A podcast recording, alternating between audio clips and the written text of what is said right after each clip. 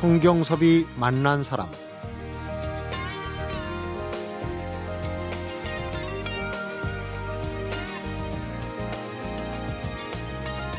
케이팝은 그동안 미국과 유럽, 라틴, 일본의 것들을 부지런히 받아들인 영향도 있겠지만 이전에 존재했던 우리 음악이 세월이 흐르면서 뭉치고 흩어지기를 반복하며 만들어낸 산물이라고 생각합니다. 성경섭이 만난 사람, 오늘은 케이팝에 대한 세계의 관심이 집중되는 시점에 우리는 더욱 자신을 살피는 작업을 해야 한다고 이야기하는 임진모 음악평론가를 만납니다.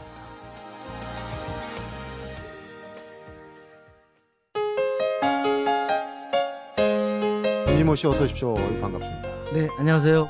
항상 어, 임진모 씨 보면은 음악 평론가로서 사회학을 전공했다는 게 네. 의외다 싶게.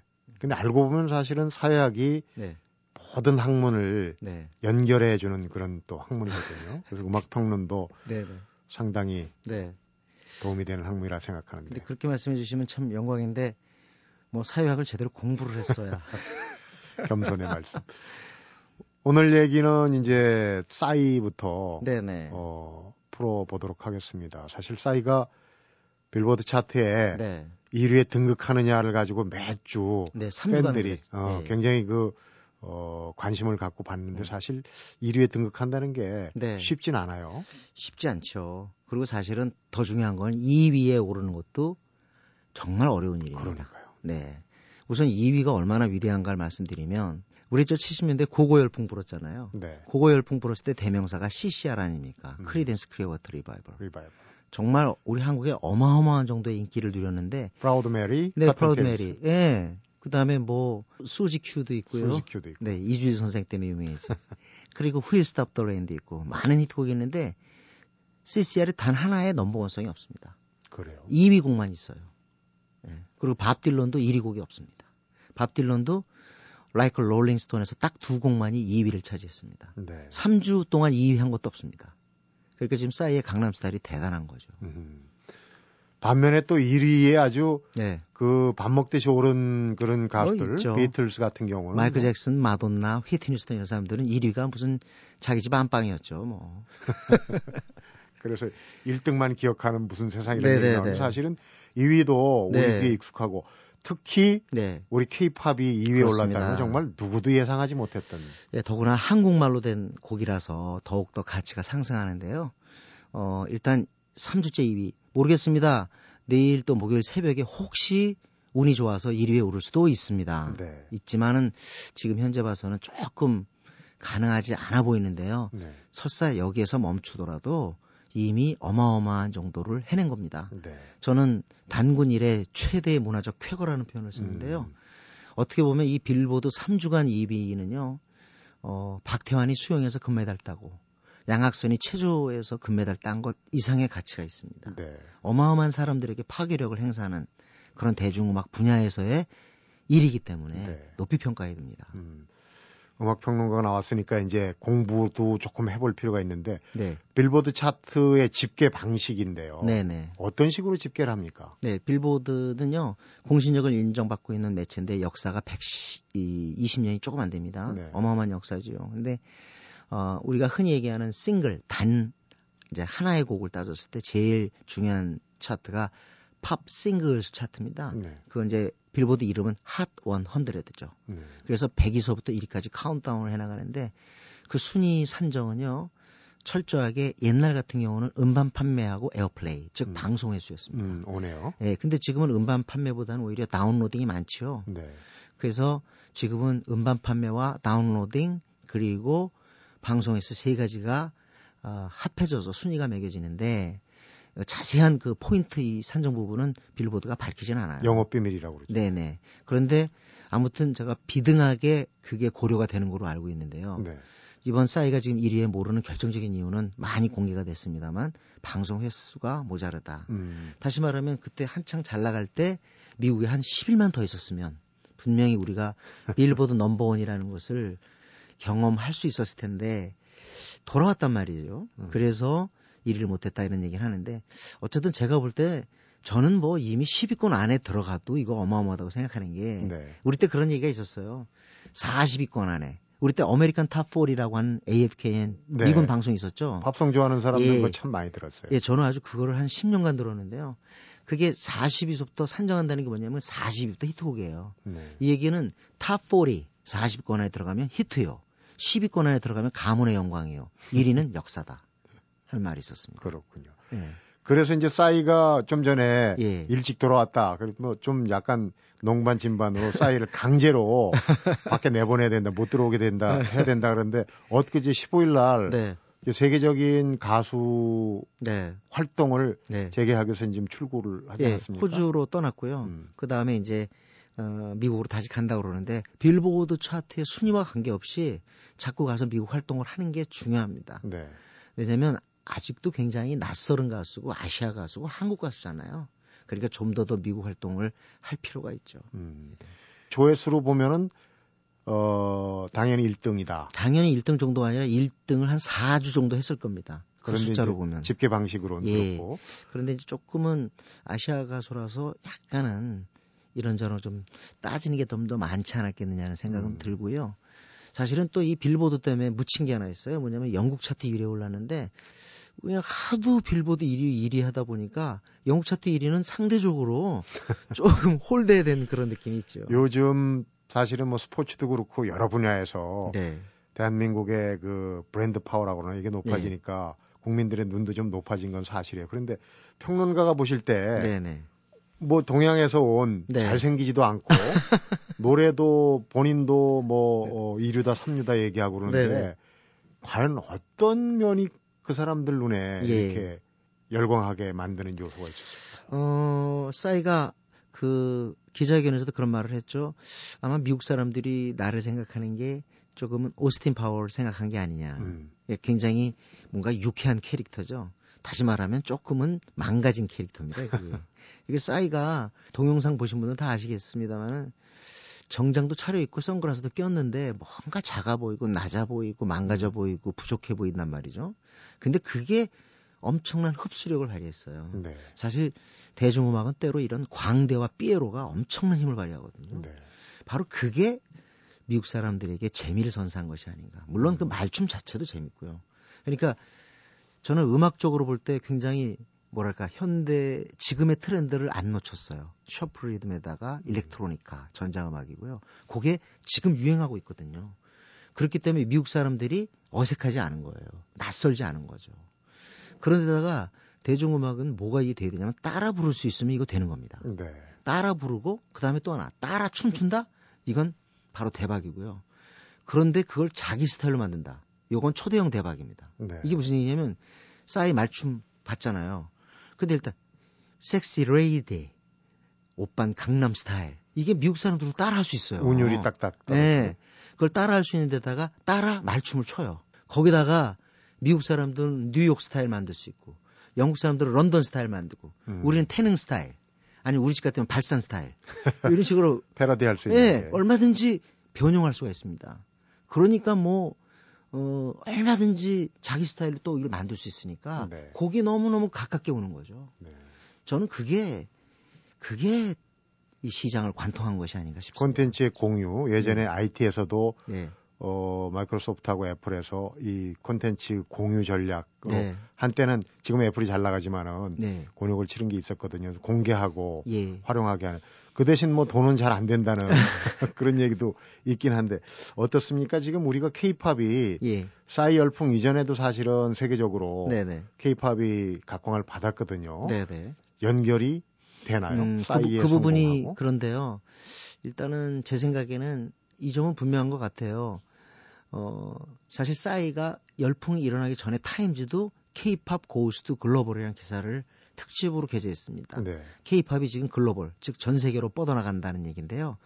사실은 뭐 아시겠습니다만 뭐 슈퍼주니어, 소녀시대, 투애니원에서 이미 세계로 나가고 있었고 그 이전은 원더걸스가 있었고 비가 있었습니다. 네.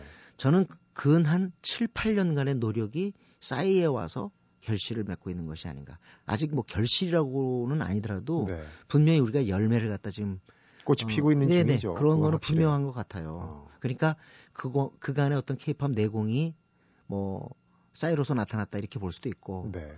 또는 싸이의 콘텐츠가 그만큼 각별했다라는 것. 음. 어 조금은 그 우리는 항상 그 그룹 즉 걸그룹 뭐 보이그룹 해가지고 단체로. 한마디로 해서 떼거리로 나갔잖아요 네. 대부분. 네. 근데 싸이는 혼자였고 근데 그 말춤이 따라할 수 있었기 때문에 재밌고 그래서 어 성공을 했다. 음. 다시 말하면 우리가 조금은 컨텐츠에 개성을 부여해야만이 개성을 부여해야만이 케이팝도 더 더 지금보다는 강도를 높일 수 있다는 것을 알게 된 거죠. 네.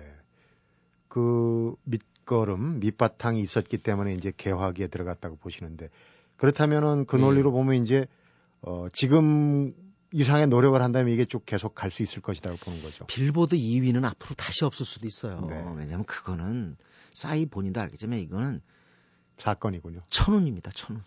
그러니까 본인의 노력도 있고 본인의 재능도 있지만 운이 없으면 이게 어떻게 되겠습니까? 음. 그러니까 설사 우리가 빌보드 1위니 2위니 빌보드 Top 10 이런 게 없다 하더라도 이 싸이를 계기로 이제 케이팝의 존재가 전 세계인들에게 확인된 것만은 분명하지 않겠느냐. 네. 그래서 우리가 이제 개성적인 콘텐츠를 가지고 좀 더 매력적인 콘텐츠로 가지고 나가면 분명히 이제 외국 시장이 문을 열어준다. 음. 그게 아주 중요한 거죠. 네. 싸이의 그 음악들이 그냥 어느 날 된 게 아니라 분석을 해보면 미국 에서 네. 시장에서 뜰 수 있는 또 세계 시장에 쓸 수 있는 네. 그런 요소들이 있다는 얘기예요. 네. 그 전에 갈았다는 네. 얘기죠. LMFAO라고 파트럭 앤섬이라는 곡이 아주 빌보드에서 각광을 받았는데 그런 곡을 사랑하는 사람 입장에서 싸이의 강남 스타일이 아무 문제가 없어요. 네. 설사 언어가 달라도 수용하는데 별로 장애가 되지 않는다는 거죠. 네. 그러니까 참 싸이가 기가 막히게 강남 스타일을 만들었다. 음. 그리고 뭐 본인이 노력했나요? 미국 가려고? 미국이 강제로 불러들였죠. 네. 사실 열풍의 시작이 CNN이 꼭 봐야 할 뮤직비디오로 추천을 했거든요. 네. 그리고 뭐 테디 뭐 예를 들자면 케이티 페리와 같은 그 스타들 저스틴 비버가 막 글을 올려주고 정말 좋다. 이게 결국은 미국 쪽에서의 판단과 선택이 결국 강남 스타일을 미국으로 끌고 가는. 음. 그래서 그런 말 있잖아요. 강제 진출 국제 가수라고. 좀 전에 제가 얘기했지 않습니까? 강제로 또 내보내야 된다. 바깥에서 활동하게. 네. 자, 이런 이제 싸이 열풍 케이팝의 그 뒷면 성장사에는 우리 이제 가요가 있지 않습니까? 네. 이번에 음악 평론가로서 임진모 씨가 이제 의미 있는 책을 내셨는데 가수를 말하다. 영혼으로 노래하는 우리 시대 최고의 가수를 얘기했어요.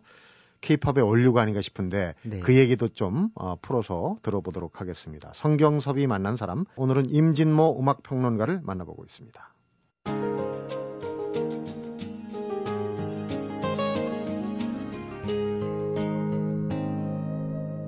성경섭이 만난 사람. 평론을 하시면서 네. 지금 뭐 케이팝은 이렇게 크고 있는데 사실은 우리 음악은 네. 좀 왜소해졌다. 역설적인 음. 표현인가. 레전드가 없다. 전설적인 네. 가수가 없다. 이런 얘기도 하고 그러거든요. 지금은 레전드가 나오기 힘든 그런 시대가 아니냐라는 생각에 동의합니다.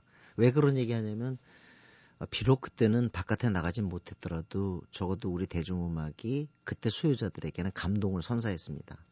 음, 그래서 아직도 김광석을 못 잊고 조용필을 기억하고 그리고 또 이미자 패티김 아직도 강자고 그렇지 않습니까? 네. 그건 음악이 그만큼 무한 어떤 생명력을 발휘했다는 건데 지금의 음악은 뭐 다운로딩 차트 3주만 해도 난리가 나는 거의 한 주 동안 1위하고 내려가고 그러거든요. 네. 그 얘기는 결국 지금은 저장이 아니라 소비가 되는 시대가 아니겠느냐. 음. 저는 그냥 평, 아주 편한 얘기로 하면 우리 때는 열심히 모았어요. 우표를 모으든 뭐 애, 앨범을 모으든 모았잖아요. 네. LP. 근데 지금은 안 모아요. 삭제합니다. 오히려. 음. 다 듣고 나면 삭제하고 딜리트하고. 너무 많잖아요. 또 풍요롭기도 하고. 예. 네. 그래서 이제 어떻게 보면 어른들도 젊은 사람들의 어떤 이 디지털 문법을 갖다가 알아야겠지만 또 반대로 또 우리 젊은 사람은 어른들의 아날로그의 향기를 조금 어, 맡을 필요가 있지 않겠는가. 음. 네. 그런 것들이 돼야 한다는 그런 측면에서 제가 책을 내게 된 겁니다. 음. 그런 면에서 네. 저도 마찬가지 그런 그 생각과 경험을 갖고 있지만은 젊은 세대들이 일부 리메이크를 통해서라도 네. 예전 노래를 따라 부르고 예. 들어보면 좋거든요. 그렇습니다. 몰라서 그렇지. 예. 그러니까 아까 말씀하셨듯이 삭제를 해버리고 지나가 버려서 그렇지 예. 저장을 해놓고 들어보면 좋은 면이 있거든요. 아, 그럼요. 예. 그러니까 빅뱅이 그 이문세의 붉은 노을을 리메이크했는데 그게 대박을 쳤어요. 네. 그걸 통해 가지고 사실 우리 젊은 사람 중에 다는 아니더라도 이문세 노래였다. 이게 또 80년대 노래였다는 걸 또 알게 되고요. 그 얘기는 결국 뭐냐면 아, 우리 이전에도 참 이런 음악이 있었구나 하는 거를 우리 젊은 사람들이 알게 되는 거죠. 저는 그런 게 굉장히 중요하다고 생각해요. 네. 우리 대중음악의 역사도 벌써 80년 산데요. 그간에 그 등장했던 수많은 그 스타들. 지금 뭐 싸이가 바깥에 나가서 그냥 세계를 상대로 인기를 누리고 있습니다만은 우리 비록 한국 내에서 움직였어도 사실은 뭐 예를 들면 김수의 애모라든가 뭐 조용필의 뭐 어 그 빛나는 히트곡들 네. 뭐그 겨울의 찻집이나 이런 곡들을 얼마나 많은 사람들이 사랑을 받았습니까? 그런 것들이 쌓이고 쌓여서 대중문화에 힘을 갖게 된 것이 아닌가 음, 생각을 하게 됐고요. 네. 그런 점에서 싸이도 중요하고 지금 인기 누리는 많은 케이팝 가수도 중요하지만 그들을 만들었다고 하면 너무 제가 어, 심하게 직결을 시키는 건지 모르겠습니다만은 우리 이전에 그 많은 가수들 그런 가수들의 음악과 또 이력을 한번 살펴볼 필요가 있지 않겠는가. 음, 영혼으로 노래하는 우리 시대 가수 가객들을 41명을 선정하셨어요. 1959년 엘리제 여왕 이미자부터 네. 59를 거꾸로 한 95, 1995년 홍대 앞에 클럽 세대죠. 네, 네. 크라잉넛까지 모두 이제 네. 41명 어 이거는 이제 팀까지 포함해서 했는데 선정하기도 쉽진 않았을 것 같아요. 어, 일단은 뭐 너무나 많은 그런 레전드들, 전설들이 있고요. 사실 제가 2004년에 우리 대중음악의 큰 별들이라는 책을 냈었어요. 네. 그래서 거기 있는 분들은 조금은 빼고 음. 그동안 인터뷰했던 것도 제가 그동안 썼던 것들을 조금 보완해서 만들자 이렇게 생각을 했는데 그러다 보니까 그 지난 책에 있었던 인물을 다 빼기가 어려웠습니다. 네. 예. 그래서 조금은 인물을 통해서 우리 대중음악의 한 최소한의 50년 사는 좀볼수 음. 있어야 되지 않겠는가. 밑그림은 보여줘야 되니까. 네네. 그래서 41명을 좀 제가 어, 뭐 선정까지는 아니어도 이런 사람은 우리 젊은 세대가 알았으면 좋겠다 음. 하는 뜻에서 제가 직접 예. 취재도 하고 인터뷰도 하고 네, 평론도 쓰면서 이제 예, 그 그려냈던 그런 인물들이거든요. 네, 그분들이 살아온 발자취를 어떻게 보면 이제 임진모 음악 평론가가 들여다보는 시각을 보여준 거예요. 그런데 네, 그런 그 인터뷰를 하고 취재를 하고 나면은 그 특히 이제 저도 인터뷰를 많이 하는 직업입니다만은 그 가수들 연예인들 예. 가수들을 인터뷰하고 난 뒤에는 예. 대체로 어떤 그 감정의 정리가 소외가 생기는지 궁금합니다. 일단 가장 먼저 느끼는 인간적인 거로 봐서는요, 음, 너무 말을 잘해요. 예, 정말 그 가수들이 자기 음악을 표현하는 게 세련됐다는 생각하고요. 어떤 땐 저보다도 더 음악적 어떤 그 규정이라든가 음, 이런 것들이 세련됐더라고요. 생각이 잘 정리된 예, 거예요. 그래서 너무 부러웠고요. 그러면서 이 책 쓰면서 가수들을 좀더저 존경하게 됐다랄까요? 음, 저는 그런 생각을 늘 해요. 평론가는 사실 가수 없으면 존재할 수 없어요. 가수는 평론가 없어도 돼요. 예. 그런데 평론가는 가수가 없으면 직업 자체가 성립이 안 돼요. 그래서 저는 항상 가수를 어 받들고 때로는 그 봉사하는 게 바로 우리 평론 일 아닌가라고 생각을 합니다. 네. 물론 저랑 견해가 다른 분들도 계실 테지만 조금은 우리 가수에게 봉사한다는 마음으로 인물도 골랐고 네. 또 그렇게 썼죠. 음. 예. 책 서문에 아무래도라는 접속사를 붙였어요. 아무래도 음악 평론의 기본은 음악가에 대한 봉사다 그랬는데 결국은 네. 그렇게 해서 음악이 진행이 되면 또 듣는 사람들 소비자들도 즐거워지는 거고 이제 그런 네. 어 순환이 잘 되는 어, 그런 거가 아닌가 싶어요. 인터뷰하면서 여러 가지 에피소드가 많을 텐데 네. 그 중에서 가장 기억에 남는 뭐 가슴이 아팠다든지 혹은 가슴을 아프게 했다든지 뭐 그런 기억들이 있을 것 같아요. 어, 요즘 음악에 대해서 조금 섭섭한 그런 가수들도 많을 거예요, 분명히. 그렇잖아요. 네. 왜냐하면 서구에서는 레전더라면 분명히 현실적인 대우가 있습니다. 근데 우리는 조금만 그 인기가 떨어져도 일단 당장 존재 자체가 조금 흔들리는 무대가 없어요. 네. 설무대가. 그래서 이 젊은 음악 또는 이 지금의 음악계에 대해서 섭섭함을 토로할 수 있는데 실제로 만나면 요즘 음악에 대해서 그렇게 어, 응원을 해줘요. 네. 잘한다. 우리 젊은 친구들이 잘한다. 그런 얘기 해주는 게 오히려 저는 굉장히 놀랐고 음, 감동이 왔죠. 어른의 도리를 또 하시고. 예, 아주 우리 음악계에 대한 어, 더러 섭섭함도 가끔은 표현하지만 대체로 기조는 응원입니다. 응원. 잘했으면 좋겠다. 아마 지금 모든 선배 가수들이 싸이한테 다들 박수 칠 거예요. 역시 음악가에 봉사하기 위해서 누구 특정인을 거명을 하지 않는 어, 우리 음악 평론가로서 어떻게 보면 노회함을 아, 보이는데 그렇지 않습니다. 어, 저희 프로그램 개편이 되면 아마 임진모 씨를 모셔서 예. 그런 얘기들 한분 한 분 모든 분들에 대한 얘기를 하실 기회를 드린다면 또 그때는 입을 네. 여실 것 같아요. 지금은 어느 한 분을 거명하는 거는 상당히 주저하고 계십니다. 네. 앞에서 우리 음악 평론을 하는 임진모 씨의 전공이 사회학이다. 그러면서 이제 얘기를 운을 떼기 시작했는데 어떻게 해서 이제 음악 평론을 하게 됐는지 네. 굉장히 궁금하거든요. 잠시 후에 들어보도록 하겠습니다. 성경섭이 만난 사람 오늘은 임진모 대중음악 평론가를 만나보고 있습니다.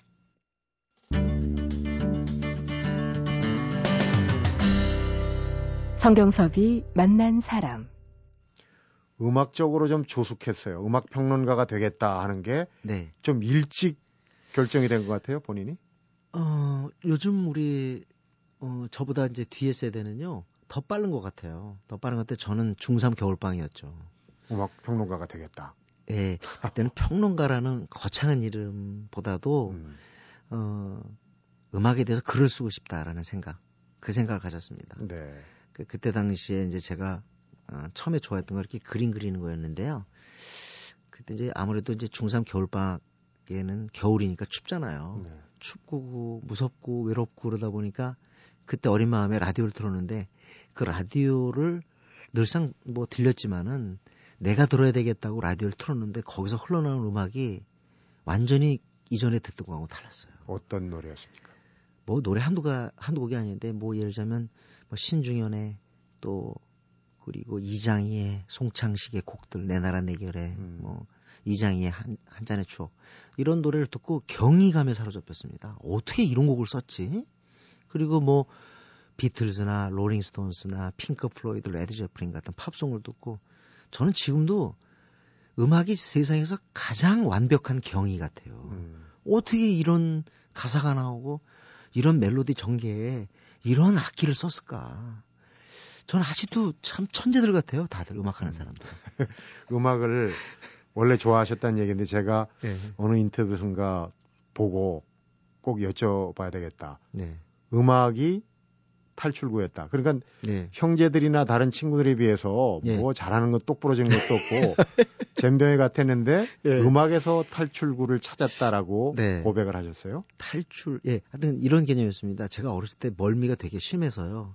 방 안에 있는 시간이 많았어요. 음, 그래서 그때는 그런 워딩을 저- 그 갖지는 않았지만 제가 어렸을 때 꿈꿨던 게 방 안의 혁명가? 그러니까 내 방에서 모든 혁명을 꾀하자. 그런 생각을 했어요. 제가 또 소심했고 열등감이 많았고요. 음, 그땐 정말 저- 늘 농담 삼아 얘기했지만 그 여학생이 세 명만 앞에 있어도 그 앞을 제가 못 지나다녔어요. 이상하게. 그래서 늘 방에 있었는데 그 저는 방 안에서 진짜 모든 걸 이루었던 것 같아요. 음. 그런데 뭐 이장희 노래나 뭐 4월과 5월이나 그리고 송창식 노래, 김정호 노래, 뭐존 레논 노래 이런 걸 듣는데요. 꼭 그 노래들이요. 저한테 얘기를 해주는 것 같았어요. 그러니까 뭐 마시자 한 잔의 술 막 그러는데 그게 어 저한테는 음 뭐 쉽게 말하면 이런 거죠. 아, 뭐 임진모야, 야 진모야 너 괜찮아 너무 그렇게 고개 숙이지 마라. 위축되지 마라. 아, 위축되지 마라. 너 괜찮아. 잘할 수 있어. 한마디로 해서 응원가? 저한테 응원해 주는 것 같았어요. 그런데 요즘은 마시자 한, 한 잔의 술 하면 19군이거든요. 그러니까 그런 그런 생각을 안 할 수도 있는데 그렇죠? 마시자 한 잔의 술 하니까 예. 응원으로 들었는데 예. 여담입니다만은. 예. 근데 이제 음악 평론가가 되겠다는 꿈을 좀 일찍 실현을 하셨어요. 음, 대학에 가서 네. 불과 그 2학년 때 예. 어느 여대에 가서 아, 그, 팝송 강연을 아유, 세상에 어떻게 그것도 다 파악을. 그랬었습니다. 네. 그때까지는 그렇게 자신 있는 건 아니었는데요. 음, 어, 정말로, 정말 이제는 더 이상 미룰 수 없다고 했던 게 이제 신문사 다닐 때 기자 생활 하면서 정말 이제 그만둬야 되겠다. 내가 음. 더 이상 늦으면 안 되겠다. 해서 우리 나이로 이제 33때 음. 신문사를 그만두고 여기에 전념하게 된 거죠. 슬쩍 넘어가시는데 네. 여대에 가서 강연했단 말이에요. 예. 여학생 3명만 지나가도 예. 그 앞을 예. 갈 수가 없다 그랬는데 여대에 가서 팝 강연을 했어요. 이건 짚고 넘어가야죠. 은근슬쩍 어, 다른 데로 넘어가시는데. 아닙니다. 그거는 이제 이미 전 대학생이 됐고요. 네, 그다음에 강의하고 그 앞을 지나가는 거는 조금 다른 개념입니다. 잘 하셨다는 얘기죠. 그러니까. 됐습니다. 그렇죠. 진땀을 내시는데 예, 예, 예. 어, 기자 생활을 접고 음악 네. 평론 하신 지 벌써 21년이 되셨어요. 네, 네. 음악 평론이 예, 예. 어때야 된다 하는 거를 이제는 이제 조금 그 정리를 생각을 하실 때도 됐는데 어떻습니까 음악 평론이 우리가 아직도 음악 평이라는 음. 그 분야가 네. 그렇게 활발하진 않은 걸로 알고 있거든요. 어, 과거에 비해서는 많이 활발해졌다고 생각을 하는데요. 아직까지는 제가 그 평론이 갖고 있는 어떤 뭐 그 기본적인 면에서 기능이라든가 사회성 뭐 이런 것들보다도요. 저는 그냥 평론가의 이런 점을 좀 말씀드리고 싶은데 어, 많은 분들이 이제 특히 그 자기가 좋아하는 가수를 가진 팬들은 평론가들을 그렇게 좋아하지 않아요. 네. 그리고 또 실제로 좀 아쉬운 건데 뮤지션들도 이렇게 평론가에 대해서 호감을 갖지 않은 경우도 있습니다. 근데 제가 좀 어려움만은 좀 하나 호소하고 싶은 게요. 평론가는 좀 굉장히 고통스러운 그 직업인 것이 어, 음악을 들을 때까지는 똑같습니다.